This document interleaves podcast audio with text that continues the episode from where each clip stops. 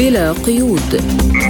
برنامج واسع الطيف نطلعكم فيه على آخر المستجدات على الساحة العربية والعالمية، حصرياً من إذاعة سبوتنيك. تحية طيبة لكم مستمعينا الكرام في كل مكان، في حلقة جديدة من برنامج بلا قيود نقدمه لكم أنا عماد الطفيلي وأنا فرح القادري. والبداية بأبرز العناوين. وزير الدفاع الروسي يؤكد أن السنة الجديدة هي سنة النصر الحتمي بالنسبة لروسيا. الدفاعات السورية تتصدى لعدوان جوي إسرائيلي على محيط دمشق. أنصار الله اليمنية تحذر من هشاشة الهدنة ومن احتمال خرقها. إصابة ستة فلسطينيين برصاص الجيش الإسرائيلي في جنين شمال الضفة الغربية. لازلتم تستمعون إلى برنامج بلا قيود. وإلى التفاصيل، ونبدأ من الشأن الأوكراني، حيث تستمر العملية العسكرية الروسية الخاصة في أوكرانيا، وتقوم وحدات من الجيش الروسي ببسط السيطرة الكاملة على المناطق التي تم تحريرها وضرب مواقع القوات الأوكرانية. وفي هذا السياق هنأ وزير الدفاع الروسي سيرغي شويغو أفراد القوات المسلحة بعيد رأس السنة الميلادية، مشيرا إلى أن هذا العيد لم يعد في الظروف الحالية مجرد تقليد شعبي، بل أصبح رمزا للأمل في مستقبل سلمي. ومن جهة أخرى، أعلن رئيس مجلس الدوما الروسي فياتشيسلاف فولودين أن الأحداث التاريخية للعام المنصرم أطلقت عمليات سنرى نتائجها في عام ألفين وثلاثة وعشرين، مضيفاً أن العام الجاري سيصبح عاماً للنصر بالنسبة لروسيا. وللتعليق على هذا الموضوع نستضيف في حلقة اليوم من البرنامج الخبير في الشأن الروسي دكتور فائز حوالة. أهلا ومرحبا بك دكتور فائز في حلقة اليوم من البرنامج، وأسأل حضرتك يعني قراءتك لما أعلن عنه كل من وزير الدفاع الروسي سيرغي شويغو ورئيس مجلس الدوما الروسي من أن نصر روسيا في أوكرانيا سيكون أمرا حتميا. بداية تحية لكم ولمستمعيكم ومتابعيكم الأكارم، وكل عام وأنتم جميعا بألف خير. طبعا بكل تأكيد هذه التصريحات التي أتت سواء كان على لسان وزير الدفاع الروسي سيرغي شويغو أو رئيس مجلس الدوما الروسي فياتشيسلاف فولودين لم تأتي من الهواء ولم تأتي من لا شيء، وإنما أتت بناء على ما تم تحقيقه منذ بداية العملية العسكرية الخاصة التي أعلن عنها الرئيس فلاديمير بوتين في الرابع والعشرين من شهر شباط من العام الماضي حتى يومنا هذا. كل هذه العمليات التي جرت وبدقة متناهية وبحرفية منقطعة النظير أدت إلى حصول نتائج إيجابية نجدها في كل يوم على الأرض، والنتيجة المباشرة طبعا هو ما تم من تحرير قسم كبير من الأراضي في منطقة الدنباس من النازيين الجدد، وبالإضافة إلى عودتها إلى حضن الأم روسيا. هذا من ناحية. أما من ناحية أخرى فنجد بأن كل الآمال التي علق عليها الغرب ضد روسيا من ناحية إضعافها وانهيار اقتصادها لم تحقق أي شيء على الإطلاق، بل على العكس تماما انعكست كل النتائج السلبية على اقتصاديات الدول التي استخدمت كل ما تمتلك من قوة، سواء كان بالتزويد من الناحية العسكرية للنازيين في أوكرانيا أو من ناحية فرض عقوبات اقتصادية غير شرعية وغير قانونية على روسيا الاتحادية، لم تؤتي بنتائجها على الإطلاق، وإنما كما ذكرت انعكست سلبا على اقتصاديات تلك الدول. أضاف إلى ذلك طبعا بالدرجة الأولى هو التضخم، مستويات التضخم العالية والغير مسبوقة التي لحقت بتلك البلاد، والسبب في الحقيقة هو امتناعهم عن استيراد موارد الطاقة مختلف أنواعها من روسيا الاتحادية والذهاب ليضعوا أنفسهم تحت تصرف الولايات المتحدة الأمريكية، ويصبحون في نهاية المطاف مرتبطين بها على الإطلاق، في الوقت الذي قامت به الولايات المتحدة الأمريكية بفرض أسعار لطاقتها التي توردها إلى أوروبا بأسعار تتضاعف أكثر من أربع مرات وهذا على لسان الرئيس الفرنسي ماكرون، الأمر الذي انعكس صلبا أكثر على أسعار الطاقة وعلى كلفة الحياة في أوروبا وإلى التضخم الكبير وإلى إغلاق كثير من المعامل والمصانع الأساسية في دول الاتحاد الأوروبي. يعني بين مزدوجين استطاعت الولايات المتحدة الأمريكية أن تحقق هدفها بإضعاف الاقتصاد الأوروبي وسرقة ما تستطيع سرقته ونقله إلى الولايات المتحدة الأمريكية.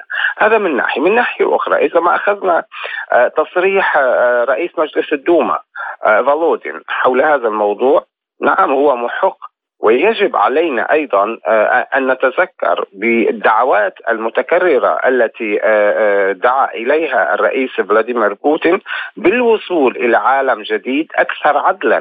هذا هو مفتاح السر كنتيجة مباشرة للعملية العسكرية الخاصة والتي كانت في وقتها وكانت قرارا كما ذكره أو وصفه فولودين بأنها قرارا صعبا وحتميا، لكن في نهاية المطاف وكان قرارا صحيحا وصائبا مئة بالمئة، لأنه لو لم تتم بدء العملية العسكرية الخاصة الروسية في أوكرانيا في الرابع والعشرين من شهر شباط من السنة الماضية لكانت هناك مشاكل كبرى بالنسبة لروسيا وتأثيرا مباشرا على أمنها القومي، وبالإضافة إلى تهديد حياة المدنيين في منطقة الدنباس وربما في كل روسيا الاتحادية، لأنه كان هناك مشروع حرب ضد روسيا وضد منطقة الدنباس. نعم دكتور، عفوا عن المقاطعة، ولكن أشرت إلى نقطة مهمة في خطوة غربية لإضعاف روسيا عن طريق الامتناع عن استيراد موارد الطاقة.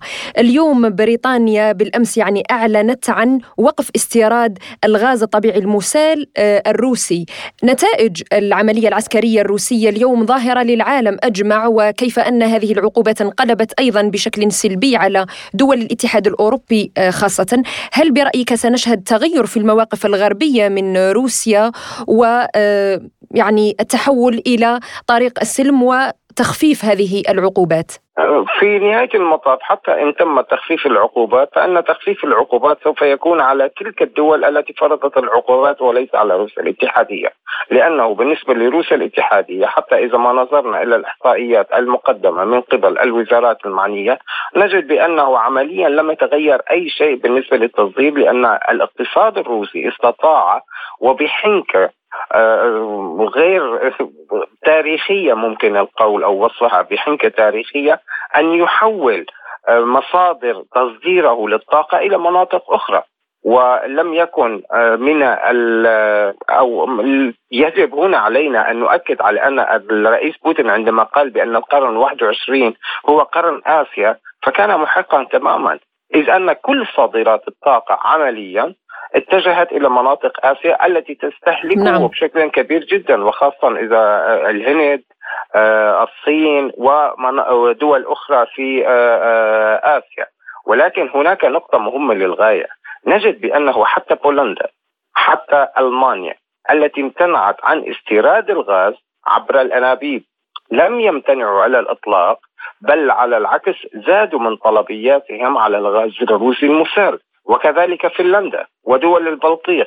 إذن هناك عملية غدر ما بين الدول الاتحاد الأوروبي ومسابقة حتى إذا صح التعبير تسميتها على من سيستحوذ أو يستورد كمية أكثر من الغاز السائل الروسي، لأننا نجد وحالنا أو يجدون أنفسهم في حقيقة الأمر في وضع يشبه تماما بداية جائحة كورونا عندما كانوا يتسابقون ويت... ويسرقون ال...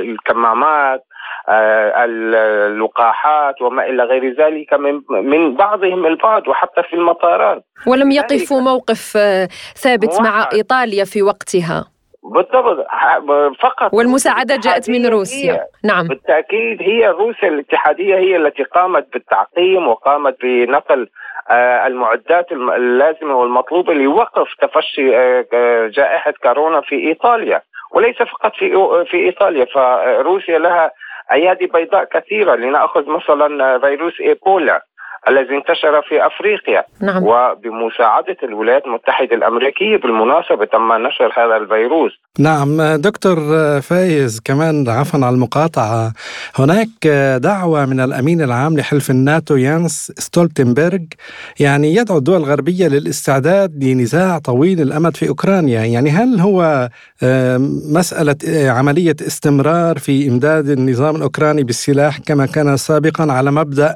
الحرب حتى آخر أوكراني؟ هذا بكل تأكيد صحيح، ولكن يجب علينا أن ننطلق من أن الأمين العام لمنظمة الناتو ما هو إلا موظفا بيروقراطيا لا يملك أي قرار أو حتى بتحريك جندي واحد من الناتو، وإنما هو منصب بيروقراطي، ولكن ما يتحدث عنه هو لسان حال الولايات المتحدة الأمريكية. ونحن نعلم جيدا بأن الولايات المتحدة الأمريكية استطاعت صنع ما يسمى بالاتحاد الأوروبي وبدول الناتو فقط من أجل خدمة المصالح الأمريكية في دول الاتحاد الأوروبي وعبر غطاء مباشر مما يسمى بدول الناتو التي ستصبح بكل أسف قريبا جدا وكنتيجة مباشرة لزج وإعطاء وهيبة السلاح من مخازنهم إلى أوكرانيا لمحاربة روسيا على الأراضي الأوكرانية، سوف يصبحون زبائن دائمين ومستمرين وبالأسعار التي سوف تفرضها عليهم الولايات المتحدة الأمريكية، وبالتالي هي نهبا مباشرا آخرا لاقتصاديات ولأموال دول الاتحاد الأوروبي، وجعلها مرتبطة تماما عسكريا بالمجمعات العسكرية الأمريكية تماما.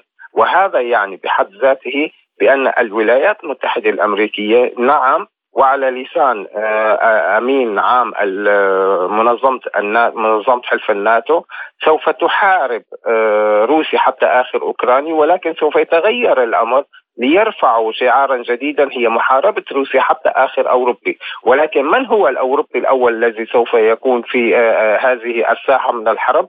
نحن نرى تماما بأن البولنديين أصبحوا موجودين وأصبح بينهم قتلى كثر، وبالتالي من التالي؟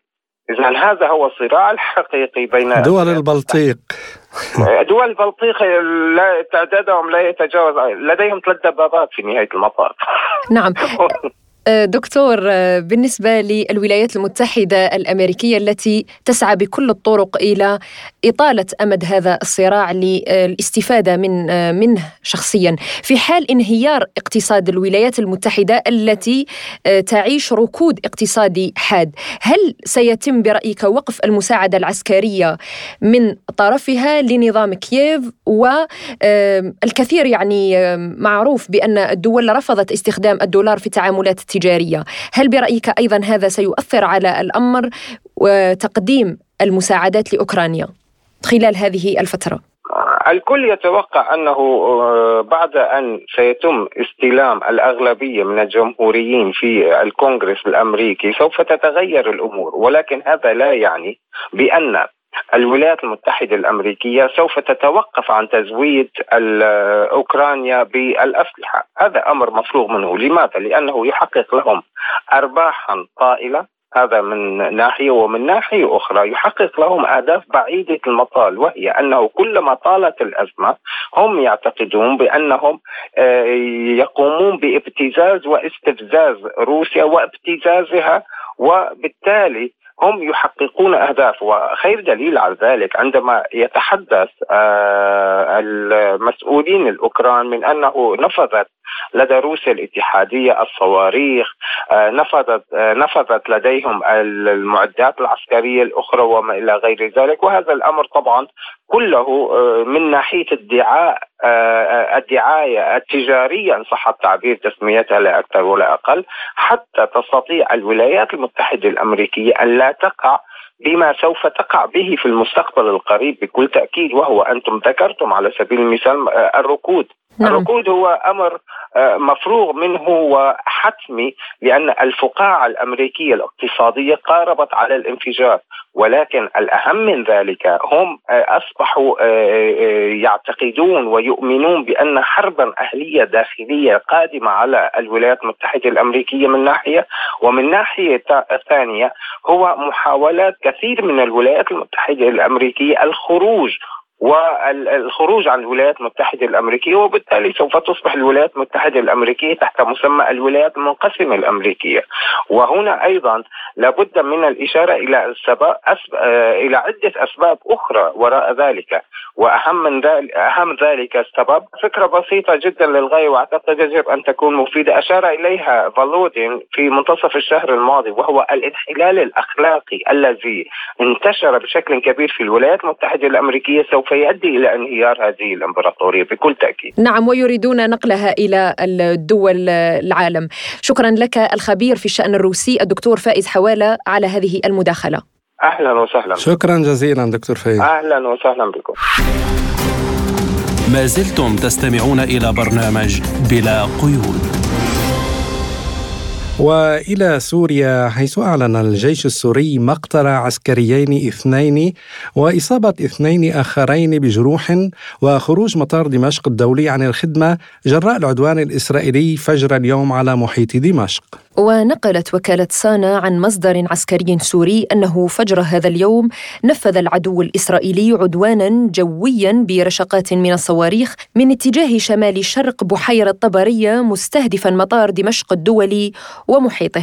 وللتعليق على هذا الموضوع سألنا الخبير العسكري والاستراتيجي العميد الدكتور أمين حطيط عن قراءته لأسباب وأهداف وفي أي سياق يأتي هذا العدوان الإسرائيلي على سوريا، وقال لبرنامج بلا قيود: هذا العدوان الذي ارتكبته إسرائيل بحرب سوريا واستهدفت فيه مطار دمشق الدولي يمكن وضعه الآن في عناوين ثلاثة أو تحت عناوين ثلاثة. العنوان الأول هو ربطا بسلسلة الاعتداءات التي بدأت منذ العام ألفين وإحدى عشر أو ألفين واثنا عشر مع الحرب مع اندلاع الحرب الكونية ضد سوريا، وكانت إسرائيل تبتغي أن تثبت حضورها المباشر في الميدان السوري وأن تؤكد للمعنيين بالشأن أنها رقم أساسي في هذا المسرح في مسرح العمليات. ومنذ ذلك الحين وإسرائيل تتابع عملياتها العسكرية العدوانية ضد سوريا من أجل إثبات الحضور وتأكيد الفعالية في الميدان.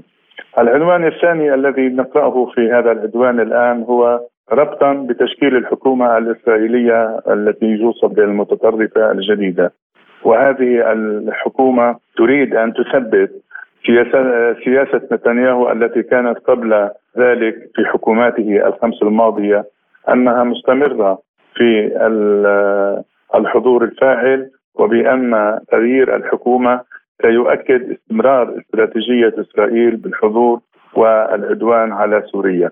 فبالتالي العنوان الثاني هو ربط بتشكيل الحكومة. العنوان الثالث، ويمكن أن يستشف هذا من ردة فعل الأمريكية والإسرائيلية على لقاءات موسكو الثلاثية الأخيرة، والتي يبدو أن هناك تقارب سوري تركي وأن هناك باب يفتح لتغيير المشهد الميداني في الشمال بعلاقة مباشرة بين تركيا وسوريا. فبالتالي تريد إسرائيل أن تشوش على هذا الوضع وتقول أن شيئا لن يتغير بالنسبة لسلوكياتها خاصة بعد هذه التطورات.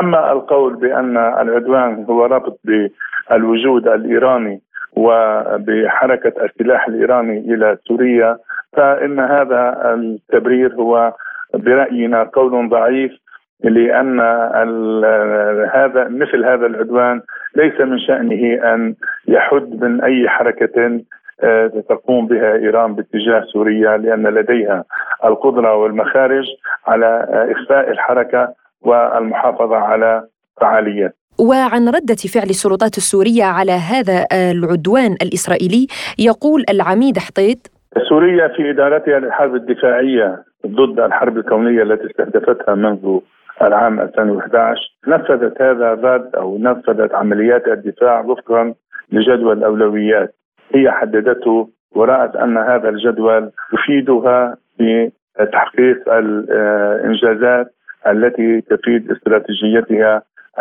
الكبرى أو استراتيجيتها العالية. وبالتالي قررت سوريا في في وضع جدول أولوياتها الدفاع المباشر بمنع الصواريخ من تحقيق أهدافها أو إصلاح الأضرار، دون أن تنزلق إلى مواجهة قد تتدحرج وتصرفها عن الأولويات التي وضعتها لنفسها. فنحن لا ننسى، ينبغي أن لا ننسى أن هناك أكثر من ثلاثين بالمئة من الأرض السورية لا زالت خارج سلطة الدولة، سواء في الشمال الشرقي ووجود الاحتلال الأمريكي الحاضن للحركة الانفصالية الكردية، أو في الشمال الغربي والشمال وحيث الوجود التركي والاحتلال التركي الذي يعالج الآن بالسياسة، أو الوجود الفصائل الإرهابية. إن المشاكل العملانية لسوريا هي بحجم لا, لا يمكن أن يقول حجم متواضع، الحجم الكبير. ولا تريد سوريا أن تضيف إلى كتلة التهديدات التي تشكلها الأوضاع الداخلية في سوريا من احتلالات وإرهاب وحركات انفصالية، لا تريد أن تضيف رقما جديدا ومع ما يخشى أن تتدحرج فيه الأمور. لذلك أعتقد من وجهة نظر خبرة عسكرية واستراتيجية أن السلوك السوري في هذا الموضوع هو سلوك يتوافق مع المصلحة السورية ويؤمن خدمة المصلحة العملانية والسياسية على حد سواء، فخاصة أنها لا تقف مكفوفة الأيدي أمام العدوان، بل إنها تستعمل منظومة الدفاع الجوي وتسقط أكثر من سبعين بالمئة من الصواريخ التي تستهدف بها، ولا تنزلق إلى المواجهة العسكرية التي قد تكون إسرائيل تسعى إليها لحرف الأنظار ولصرف النظر عن الاهتمامات العملانية في الداخل السوري. وعن سؤال فيما يمكن أن يتحول مثل هذا العدوان إلى تصعيد كبير في المنطقة تتحمل إسرائيل مسؤوليته، يقول حطيط: لكل فعل زمن ولكل شأن توقيت، واليوم سوريا تكتفي بالرد، ومحور المقاومة يكتفي بالرد باعتراض الصواريخ التي ترسل. ونحن ينبغي أن نتذكر أن هناك تطور في هذا الإطار. سابقا قبل العام ألفين وتسعة عشر كانت الطائرات الإسرائيلية تصل إلى عمق الأجواء السورية، ولكن عندما امتلكت سوريا بدعم روسي ووجود فاعل للقدرات العسكرية الروسية، عندما امتلكت منظومة دفاع جوي أو رممت دفاعها الجوي بشكل واضح، أقفلت أجواءها ضد الطائرات الإسرائيلية، وباتت إسرائيل تستعمل القصف عن بعد من أجل تنفيذ اعتداءاتها. والأمر نفسه يمكن أن يتصاعد، وسنصل إلى لحظة تكون سوريا قد عالجت فيها مشاكلها العملانية الداخلية وأقفلت الملفات المتعلقة بالانفصال أو بالإرهاب. عند ذلك سيتغير الوضع، وسنجد أن الأمور تتجه لمسار الرد المباشر، فعند ذلك تمتنع إسرائيل تلقائيا من استمرار هذه العمليات. أنا أعتقد أن المسألة مسألة وقت ليس أكثر. استمعنا إلى تعليق الخبير العسكري والاستراتيجي العميد الدكتور أمين حطيط. لازلتم تستمعون إلى برنامج بلا قيود. وإلى الملف اليمني، حيث شدد رئيس المجلس السياسي الأعلى في اليمن مهدي المشاط على أن اليمن يشهد هدنة هشة وينتظر عودة الحرب في أي وقت، مؤكدا الجاهزية لها.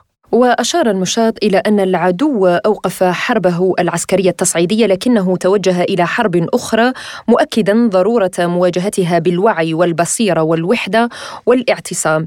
وللتعليق على هذا الموضوع قال الكاتب والمحلل السياسي اليمني أحمد علي أحمد البحري حول الأسباب التي دفعت بالقيادية المشاط إلى توجيه هذا التحذير، وهل ينذر ذلك بجولة جديدة من العنف والحرب في اليمن؟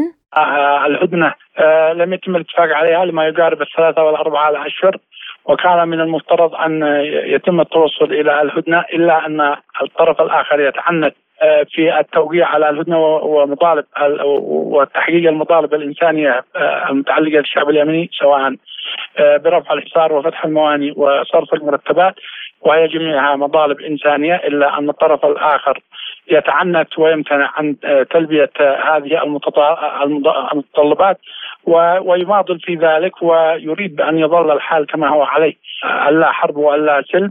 وهذا هو ما دفع رئيس مجلس المجلس السياسي الأعلى في اليمن إلى مثل هذه التصريحات، لأن مثل هذا الوضع لن يقبل به اليمنيون، وليس هذا هو نتاج الصراع لثمان سنوات والشعب اليمني يعاني منه ويعاني من هذا الصراع ومن هذا العدوان.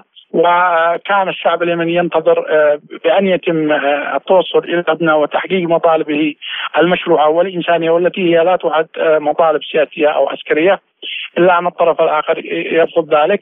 وبذلك فقد قام رئيس مجلس المجلس السياسي بمثل هذه التصريحات من باب أنه إذا استمر الوضع كما هو عليه الآن فأن الحرب عائدة لا محالة، وأن أن ما لم يستطيع اليمنيون أخذه عن طريق السلام سيأخذونه بالقوة. وعن سؤال يخص ردة فعل الرياض على مثل هذا التصريح يقول البحري: بالنسبة للشخصي أنا لا أعتقد بأن هناك ضغوط دولية ودولية بأن عودة الحرب في اليمن لا تخدم أي طرف، ولا تخدم المجتمع الدولي ولا المجتمع الإقليمي، وأن السلم هو الحل الوحيد، لأن الصراع له ثمان سنوات ولم تحقق أي نتيجة للعدوان، مما يعني أن استمرار عودة الحرب واستمرار الحرب في الوضع الراهن لا سيما في الحرب في أوكرانيا وأزمة الغاز والطاقة التي تعانيها التي يعانيها الغرب اليوم، بأنها سوف تكون لا شك مؤثرة على على العالم بأكله وليس على اليمن أو المنطقة. وهذا هو من باب الضغط التي ربما سيمارس على التحالف على العدوان لقبول مثل هذه المطالب التي تعتبر في المقام الأول إنسان. وأما بما يتعلق عن أسباب امتناع أطراف النزاع اليمني عن الاتفاق على إنهاء الأزمة اليمنية والعودة بالبلاد إلى الأمن والسلام، يقول البحري: هناك أمراء حرب لا شك فيه ويريدون بقاء الحال كما هو عليه، والذي يعاني هو الشعب اليمني وليس المتحاربين في المقام الأول. بالنسبة لما تسمى الشرعية فهم من مصلحتهم بقاء الحال كما هو عليه، لأنهم يعيشون في الخارج ولا يعانون ما يعانيه الشعب اليمني، ويستلمون مرتبات وأتاوات بالدولار، وإضافة إلى نهبهم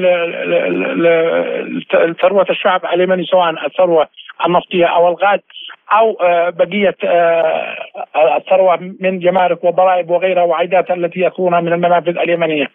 فمن مصلحتهم عدم توصل التوصل إلى حل وبقاء الحال كما هو عليه، لأنهم لا يهمهم في المقام الأول اليمن، وإنما يهمهم مصلحتهم الشخصية. وفي تعليقه على اتهام رئيس وزراء الحكومة اليمنية حركة أنصار الله برفض السلام وتمديد الهدنة ومطالبته المجتمع الدولي بتصنيفها إرهابية، يقول البحري: فإن مثل هذا التصريح يعلم الجميع بأن ما تطالب به حكومة صنعاء هي تطالب بحقوق مشروعة لليمنيين كافة، ومطالبة بصرف مرتبات اليمن كافة، وليس الذين تحت سيطرة حكومة صنعاء، وإنما جميع اليمنيين وفي جميع المحافظات اليمنية وبموجب كشوفات ألفين وأربعة عشر. فمن يعرقل بهذا الخصوص ومن هو الذي لا يريد صرف مرتبات اليمن اليمنيين؟ مثل هذه التصريحات هو ذر الرماد على العيون، وهو يحاول بهذا التصريح أن يتخلى عن عن المسؤولية لأنه لا يملكون قرار، وإنما القرار في أيدي الرياض وأبو ظبي، وهو يريد من من من هذا التصريح أن يجعل من نفسه طرف أو أنه يمتلك قراره بيده. الكاتب والمحلل السياسي اليمني أحمد علي أحمد البحري، شكرا جزيلا لك. ما زلتم تستمعون إلى برنامج بلا قيود. وإلى فلسطين، حيث اقتحمت قوات الجيش الإسرائيلي قرية كفردان في قضاء جنين شمال الضفة الغربية، ما أدى إلى وقوع اشتباكات عنيفة ومقتل فلسطينيين وإصابة ستة آخرين. ومن جانب آخر، ووفقا لمصادر إعلامية إسرائيلية، فإن رجال بن غفير توجهوا للشرطة الإسرائيلية الأسبوع الماضي قبل أن يصبح وزيرا، وأبلغوها بعزم بن غفير رئيس حزب عتمة يهوديت قوة يهودية صعود إلى جبل الهيكل المسجد الأقصى أو الحرم القدسي يوم الثلاثاء أو الأربعاء المقبل. فهل فعلا يعتزم بن غفير اقتحام الأقصى؟ ولماذا يستمر الصمت الدولي على الاعتداءات الإسرائيلية بحق الفلسطينيين؟ ولمناقشة هذا الموضوع أكثر نستضيف معنا الأستاذ عبد المهدي مطاوع، المحلل السياسي والخبير بالشؤون الإسرائيلية. أهلا وسهلا بك أستاذ عبد المهدي، وشكرا لك على تلبية الدعوة. نبدأ من استمرار هذه الاعتداءات الإسرائيلية بحق الفلسطينيين. برأيك يعني ما هي الرسالة التي أرادت إسرائيل توجيهها مع بداية عام ألفين وثلاثة وعشرين من هذه الاقتحامات والاعتداءات؟ يعني أنا باعتقادي أنه الاعتداءات الإسرائيلية بشكل عام لم تتوقف خلال عام اثنين وعشرين وما سبقها في الحكومات السابقة، لكن أنا باعتقادي التعجيل بالمواجهة بعد أداء الحكومة الإسرائيلية اليمين اليمين في الكنيست أصبحت بشكل رسمي هي من تتولى زمام الأمور في إسرائيل، يهدف إلى إرسال رسالة أنه هذه الحكومة لا تتوانى، وأنها يعني سوف تكون رد فعلها سريع على أي مواجهة مع الفلسطينيين وتوجيه العقاب بشكل سريع، خصوصا أنه الأقطاب الرئيسية لهذه الحكومة هي في الأصل جمع يعني وزراء ينتمون إلى فكر ايديولوجي متطرف يسمى حزب يسم يسمونهم حتى في الاعلام الاسرائيلي الكهانيين، نسبة الى معايير كهانة المتطرف المعروف، وهم بالفعل يعني انتموا في فترة من حياتهم الى هذا التنظيم، كانوا اعضاء فاعلين فيه مثل بن غفير وسموتريت وغيرهم من المتطرفين الموجودين الان رسميا كوزراء في الحكومة وأعضاء كنيسة في إسرائيل.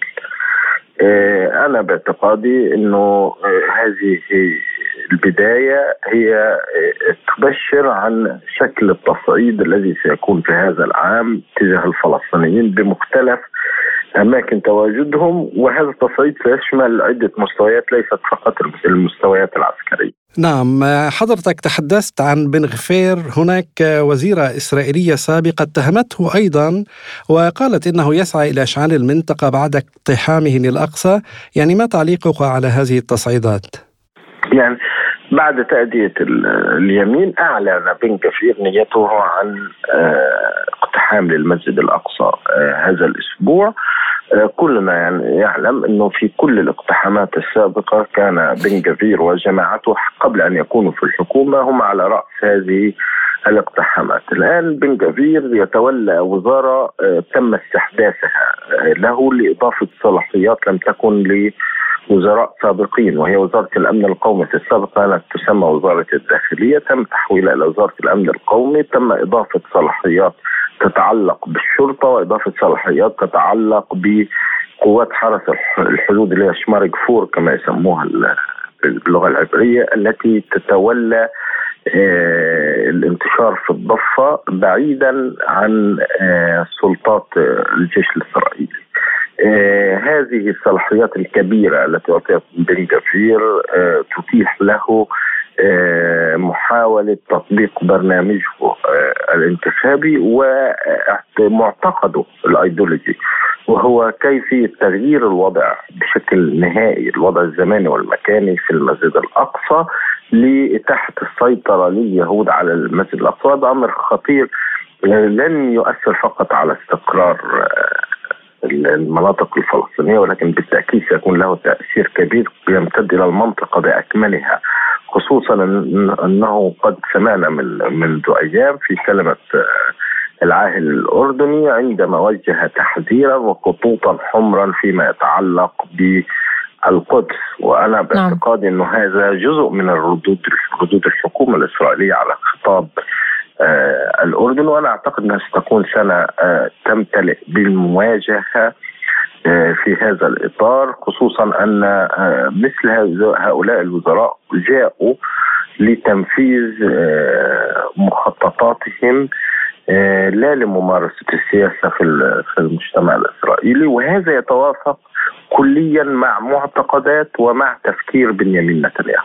طيب، يعني هل تعتقد أن إعادة نتنياهو إلى الواجهة ورئاسة الحكومة الإسرائيلية جاء لتطبيق وتنفيذ المهام والتصعيد ضد الفلسطينيين هذه السنة؟ يعني للوهلة الأولى لغير الخبراء قد يكون ما تقولينه صحيحا، ولكن أنا أعتقد بطريقة أخرى تماما أن نتنياهو بالفعل هو هذا برنامجه، لكن كان في السابق يحاول إخفاء هذا البرنامج لعدم لتجنب رد فعل أمريكي من بعض الإدارات الديمقراطية الأمريكية ورد فعل أوروبي غاضب، ويجنب ويجنب إسرائيل مسار العقوبات بشكل عام أو أو الغضب الدولي. لكن في الحقيقة هو هذا فكر نتنياهو، وهذه أول حكومة منذ تولي نتنياهو أو عمله السياسي وتوليه رئاسة الوزراء تكون مطابقة تماما لفكره. هي ضد الدولة الفلسطينية، ضد حل الدولتين مع الاستيلاء على الأراضي الفلسطينية وإجراء الضم وتحويل المناطق الفلسطينية إلى كنتونات، ومع هذه كل هذه البرامج ومع توسيع العلاقة مع الدول العربية في إطار التصليح. هو ليس ضد هذه البرامج، بالعكس هو معها. بالتالي هذه الحكومة لا تخالف أفكاره. الظاهر أنه سيكون منقادا لهذه الوزارة، ولكنه بالفعل يطبق ما يريد. لذلك أنا لا أعتقد أنه منقادا إلا في في إطار جزئية صغيرة فقط، وهي ما يتعلق بالحصول على الدعم اللازم لبراءته من المحاكم. نعم. مقابل هذا الدعم قدم لشركائه رشاوي حزبية، وقدم حتى في إطار حزب الليكود وزارات، وقدم لشركائه في الائتلاف رشاوي تتعلق بالوضع الداخلي الإسرائيلي، بيهودية الدولة، بالصراع بين العلمانية والدينية داخل المجتمع الإسرائيلي. لكن على المستوى الفلسطيني هو يطبق برنامجه ولا يحتاج لأحد أن يبتزه. نعم. أستاذ عبد المهدي، لماذا برأيك لم نشهد أي تحرك خارجي عالمي فيما يتعلق بالاعتداءات المرتكبة بحق الفلسطينيين، في حين شهدنا تحركا دوليا لفرض عقوبات على روسيا ولو من الرئيس الروسي فلاديمير بوتين على العملية العسكرية الخاصة في أوكرانيا؟ يعني أنا سأستعير من من كلمات الرئيس بوتين، ليس لفظيا ولكن بالمفهوم الذي يتحدث فيه. أن أولا أن هذا عالم غير عادل، لا ينظر إلى العدالة، هو يتحرك من موقع سيطرة الغرب على الدول النامية وعلى على على المناطق العالم الثالث بشكل عام، واستنزاف مواردها لخدمة مصالحه، وهذا واضح. وقد برز هذا الموضوع بعد ما حدث وسرعة اتخاذ القرارات ضد روسيا بحجة الأمن العالمي والعدالة وما وما شابه من هذا الموضوع. ربما أول أمس كان أكبر دليل إذا نظرنا إلى التصويت الذي حدث في الجمعية العامة لمجرد حالة طلب إلى محكمة العدل العليا لأخذ رأيها القانوني فيما يتعلق بالاحتلال الإسرائيلي. إذا رأينا إلى التصويت والدول الممتنعة عن التصويت والدول التي اعترضت على التصويت، هناك دول من شعاراتها أنها مع القانون ومع العدالة وسيادة القانون وعدم الاعتداء وهذه كل الشعارات. في عند إسرائيل يتم إلغاء هذه الفكرة تماما، ولا يتم الموافقة على الذهاب إلى محاكم لأخذ رأيها القانوني أو حتى للمحاكمة. على رأس هذه الدول هي أوكرانيا. أوكرانيا في تاريخها لم تأخذ موقفا لصالح الشعب الفلسطيني، الذي أوكرانيا لم تقدم في تاريخها موقف يتعلق بالعدالة في قضية الشعب الفلسطيني، وآخرها التصويت في الجمعية العامة. بالتالي نحن نتحدث عن اختلال في المعايير. هذا الاختلال ليس وليد اللحظة، ولكن كان بحاجة إلى إبرازه، إظهار حقيقة هذا العالم و و و وما حدث بعد الحرب. والعملية الخاصة في في أوكرانيا أظهر بشكل واضح تماما هذه الادعاءات وهذه المعايير. الخبير في الشؤون الإسرائيلية عبد المهدي مطاوع، شكرا جزيلا لك أستاذ عبد المهدي. ما زلتم تستمعون إلى برنامج بلا قيود. وفي الشأن الاقتصادي، أعلن مجمع سونلغاز الجزائري توريد الطاقة الكهربائية إلى ليبيا إلى جانب صيانة وتشغيل المحطات والشبكات المحلية وتدريب العمال، حسب ما أفادت به وكالة الأنباء الليبية. ويقوم المدير العام لشركة الكهرباء الليبية عبد الحميد المنفوخ بزيارة للجزائر بحث خلالها مع نظيره في مجمع سونلغاز مراد عجال سبل التعاون المشترك بين البلدين. فهل سيساعد هذا التعاون الاقتصادي حل الأزمة الاقتصادية في ليبيا؟ وما مدى استفادة الجزائر من توريد الكهرباء في الوقت الحالي إلى ليبيا؟ لمناقشة هذا الموضوع أكثر نستضيف معنا من الجزائر الخبير الاقتصادي الجزائري البروفيسور مراد كواشي. أهلا وسهلا بك وشكرا لك على تلبية الدعوة. أهلا بك يا أستاذة، بك وبالمستمعين الكرام. نتحدث قليلا عن هذه الخطوة والتعاون الجزائري الليبي في مجال توريد الكهرباء. برأيك يعني هل هذه الخطوة هي من الجانب الجزائري كمساعدة لليبيا للخروج من الأزمة الاقتصادية التي وقعت بها البلاد؟ نعم، في حقيقة الأمر الجزائر الآن نستطيع القول أنها مساعدة، ونستطيع القول أنها لها شق اقتصادي يدخل في إطار تعزيز الدبلوماسية الاقتصادية وتعزيز التواجد الجزائري داخل دول الجوار. الجزائر في السنوات الأخيرة فقدت مكانتها في المنطقة الإفريقية وفي المنطقة المتوسطية والمنطقة المغاربية، لكن لاحظنا في الفترة أو في منذ أشهر هي تبحث عن استرداد هذه المكانة. اتفاقات كثيرة ربطت مع تونس، مع تواجد أقوى في دول إفريقية عن غرار السنغال، موريتانيا إلى غير ذلك. والآن نبحث عن تعزيز علاقاتنا مع الليبيين من خلال تدعيم علاقات الشراكة في المجالات التي ربما الجزائر تملك فيها ميزة تنافسية وتملك فيها قدرات تستطيع من خلالها مساعدة الأشقاء الليبيين، ولكن يدخل في إطار شق اقتصادي، لأن الجزائر في من حيث إنتاج الكهرباء حاليا يتجاوز إنتاجها تقريبا خمسة وعشرين ألف ميجاوات، ويتوقع أن يتجاوز إنتاج الجزائري من الكهرباء أربعين ألف ميجاوات إلى قد يصل حتى خمسة وأربعين ألف ميجاوات، وهذا بحلول سنة ألفين وخمسة وثلاثين. الاستهلاك حوالي ستة عشر إلى سبعة عشر ألف ميجاوات في أوقات الذروة، وعليها الجزائر تبحث عن تصدير الفائض من الكهرباء.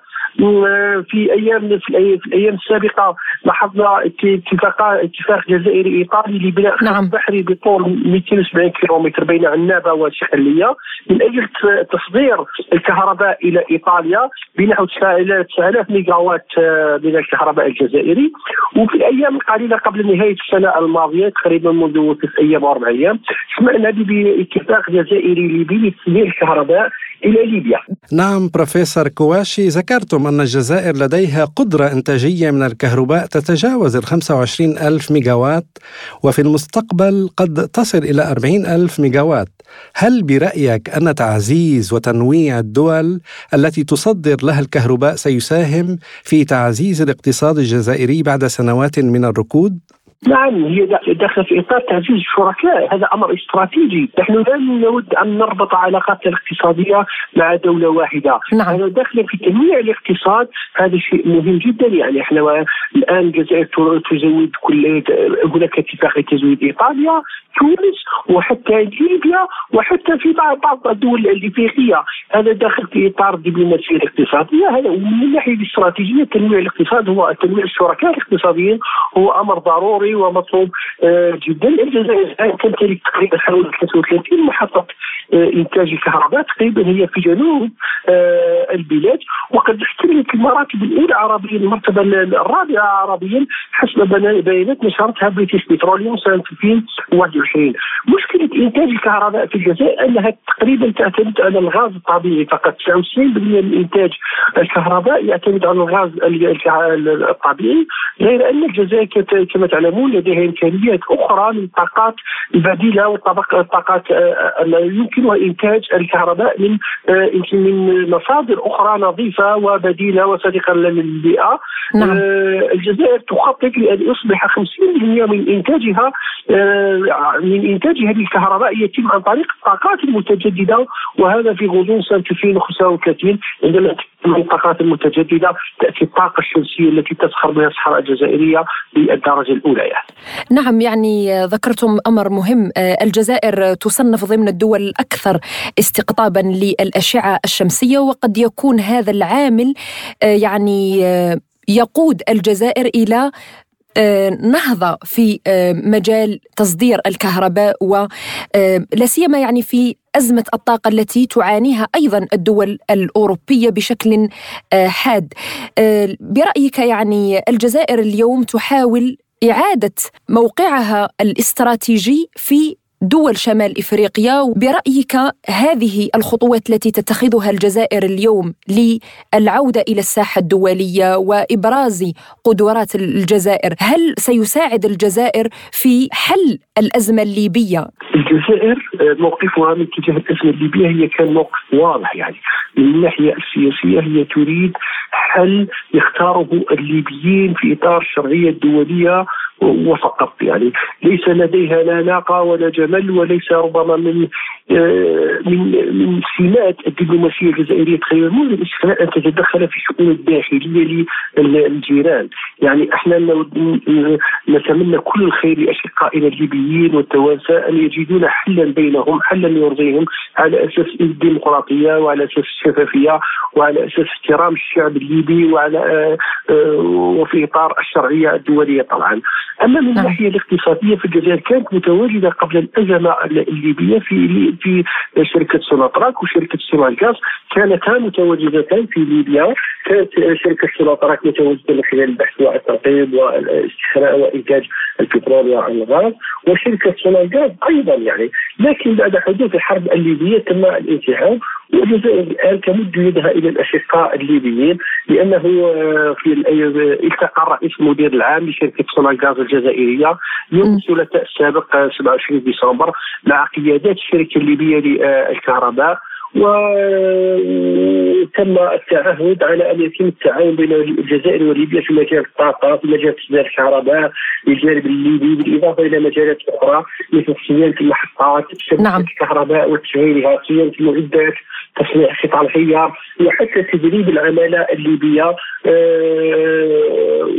وإذا الجزائر متفتحة نحو الليبيين وربما تمد يد يدها للشقيقة ليبيا من أجل تعزيز العلاقات الثنائية، وربما تزويد ليبيا بما تحتاجه من الكهرباء، لأن ليبيا في الصائفة الماضية عانت من نقص كبير في إنتاج الكهرباء. وفي سؤال أخير بروفيسور كواشي، ما هي العائدات المتوقعة من هذا المشروع على الاقتصاد الجزائري حسب رأيكم؟ هي عائدات مهمة، يعني الجزائر الآن تبحث عن تنويع وارداتها، نحن نبحث عن الجزائر الآن كما تعلمون أن الاقتصاد الجزائري يعتمد بشكل كبير على تصدير الغاز وتصدير البترول، نحن الآن نبحث عن تصدير مواد ومنتجات أخرى حتى وإن كانت لها علاقة بالطاقة، يعني نبحث عن تصدير الكهرباء كما قلنا، هناك مخطط لتصدير الكهرباء إلى إيطاليا بنحو تسعة آلاف ميجاوات من الكهرباء، وبناء خط بحري بطول مئتين وسبعين كيلومتر بين عنابة المدينة الساحلية الجزائرية والاستقلالية المدينة الإيطالية، تصدر الكهرباء إلى تونس، تصدر الكهرباء إلى ليبيا، إلى بعض الدول الإفريقية. وهذا يدخل في إطار ربما تنويع الصادرات وتنويع الاقتصاد الجزائري، لا نبقى نعتمد فقط على تصدير الغاز والبترول. إذا هناك إرادة حقيقية من طرف ربما الحكومة الجزائرية لتنويع الصادرات خارج المحروقات وتنويع مصادر الدخل بالنسبة للاقتصاد الجزائري وتنويع الشركاء الاقتصاديين للجزائر. شكرا لك الخبير الاقتصادي الجزائري البروفيسور مراد كواشي على هذه المداخلة، كنت معنا من الجزائر. لازلتم تستمعون إلى برنامج بلا قيود. وإلى أخبار اقتصادية متفرقة. العام الجديد سيكون أصعب من العام الذي نتركه خلفنا. توقعت رئيسة صندوق النقد الدولي كريستالينا جورجيفا أن يكون عام ألفين وثلاثة وعشرين صعباً على معظم الاقتصاد العالمي، وأوضحت بأن معظم المحركات الرئيسية للنمو العالمي وهي الولايات المتحدة الأمريكية وأوروبا والصين تعاني من ضعف نشاطها الاقتصادي. وقالت لماذا؟ لأن اقتصادات الرئيسية الثلاثة وهي أمريكا والاتحاد الأوروبي والصين تتباطأ جميعها في وقت واحد. وأضافت إن الشتاء القارس قادم، وربما يكون الشتاء القادم أشد قسوة، لكن الاستقلال عن إمدادات الطاقة من روسيا سيحدث. أعلنت وزارة الخارجية البريطانية وقف استيراد الغاز الطبيعي المسال من روسيا اعتباراً من الأول من يناير كانون الثاني. وقالت وزارة الخارجية في بيان أوقفت المملكة المتحدة اليوم جميع واردات الغاز الطبيعي الروسي المسال. نشير إلى أنه رغم القيود المفروضة على النفط والغاز الروسي إلا أن دول الاتحاد الأوروبي بما في ذلك بريطانيا اشترت ما يقرب من واحد وعشرين بالمئة من الغاز الطبيعي المسال من روسيا مقارنة بعام ألفين وواحد وعشرين، ويستمر هذا الحجم في النمو. لازلتم تستمعون إلى برنامج بلا قيود. وإلى المملكة العربية السعودية، حيث أعلنت الخطوط الحديدية السعودية سار تخريج اثنتين وثلاثين سيدة لقيادة قطار الحرمين في تجربة هي الأولى من نوعها في المملكة. ومن جانبه قال صالح الجاسر وزير النقل والخدمات اللوجستية السعودي إن بلاده سجلت اليوم خطوة جديدة في جانب توطين الكفاءات وتمكين المرأة بقطاع النقل. وأضاف الجاسر قائلا نسعد بتدشيننا للمرحلة الأولى من برنامج إعداد قائدات قطار الحرمين السريع لنواصل بذلك خطواتنا في دعم الكوادر الوطنية لتحقيق مستهدفات الاستراتيجية الوطنية للنقل والخدمات اللوجستية. وللحديث عن هذا الموضوع نستضيف معنا من المملكة العربية السعودية عضو مجلس الشورى السعودي السابق الدكتور محمد آل زلفا. أهلا وسهلا بك دكتور محمد. ونبدأ من هذه التجربة الأولى، برأيكم يعني ماذا تمثل هذه الخطوة للمرأة السعودية في هذا الوقت؟ آه، أوكي آه، هذا سؤال جيد آه، للمتابعة نعم. المتابعين لما يحدث في المملكة العربية السعودية من آه انفتاح ومن تطوير ومن عودة المجتمع إلى وضعه الطبيعي قبل ما يسمى بالصحوة وقبل ما يظهر ما يسمى بالإسلام السياسي. فالمرأة خلال تلك المرحلة ثلاثة وأربعين سنة بكل أسف تعرضت لكثير من الأذى والمآسي والتهميش وإلى آخره.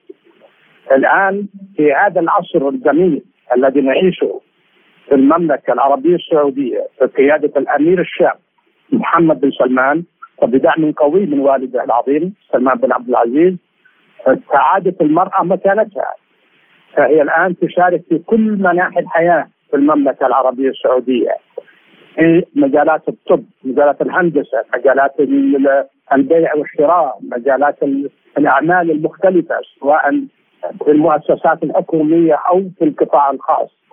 آه من ضمن هذه الأشياء إيش اللي يترك أن تقود المرأة قطار أو تقود طائرة أو تقود سيارة أو تقود, تقود أي وسيلة من وسائل النقل حينما تكون متمكنة، وهي فعلا المرأة متمكنة. ولنتذكر حينما, حينما تم افتتاح جامعة الأميرة نورة في عهد الملك عبد الله رحمه الله، لانها يعني الجامعه على مساحه كبيره جدا، فوضع لها قطار يوصل الطالبات من اماكن سكنهم الى اماكن الدراسه الى اماكن المكتبه الى اماكن الترفيه الى اخره. فكان هذا القطار اول من قاده امراه. هذا الكلام هذا قبل حوالي يمكن عشر سنوات. آه كانت هذه الإرهاصة الأولى أو هذا ال ال هذا ال ال الأمل الأول في أن المرأة ستستعيد حقها. الآن أن تقوم بهذا الدور، يعني خمسة وثلاثين إلى ثلاثين امرأة يشاركون في يعني في تسهيل مرافق الحج، سواء بالقطارات أو بال أو بالسيارات أو بالحافلات أو بالضيافة لضيوف الرحمن في مكة المكرمة والمدينة المنورة. آه أن تشارك المرأة. فهكذا كانت قبل سنوات طويلة، عقود طويلة، كانت المرأة تشارك في الحياة في استقبال الحجاج واستضافتهم وإيجاد وسائل سواء في مكة أو في منى أو في عرفات أو في المزدلفة. هذا هذا كان في الزمن الماضي. الآن استعادت المرأة أن تقوم بهذا الدور وغيرها من الأدوار في المملكة العربية السعودية. دكتور محمد، يعني كيف ترون مجهودات المملكة في دعم المرأة السعودية وإعطائها المكانة التي تستحقها؟ أرى أن هذه الخطوات خطوات جميلة ورائعة، وإعادة الحق إلى أهله. المرأة هي نصف المجتمع. إذا اختل التوازن في قيام أي نصف من هذا يعني نصف من هذا التكوين المجتمعي، المجتمع لا يمكن يقوم على رجل على الرجل لوحده، ولا يمكن أن يقوم على المرأة لوحدها، إنما الشراكة مطلوبة من هذه الحياة كلها، بداية من الخلق الأول. المرأة شريكة للرجل، الرجل لا يستغني عن المرأة، المرأة لا يمكن أن تهمش كما همشت في كثير بكل الأسف. حتى الأديان السماوية، الإسلام أول دين جاء منصف للمرأة. نعم. بينما الديانات السابقة مثل اليهودية المسيحية للأسف لديهم تشدد جدا على المرأة، مع أنه لدينا في في, في القرآن الكريم آه سورة كاملة تحكي قصة مريم وابنها المسيح عليه السلام. ولكن انظر إلى المتشددين اليهود كيف يعاملوا المرأة.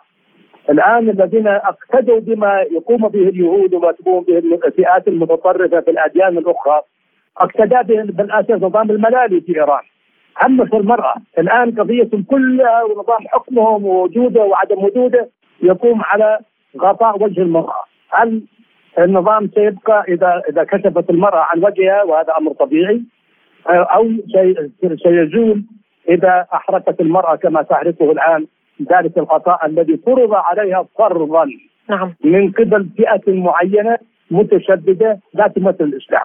نعم. ومعها طبعا يعني حتى في الطرف السني ايضا لدينا سلفيه متطرفه، ونشاهدها في داعش ونشاهدها في طالبان، ما يحدث الان في افغانستان. ولكن هؤلاء اقليه لا يمثلون الاسلام.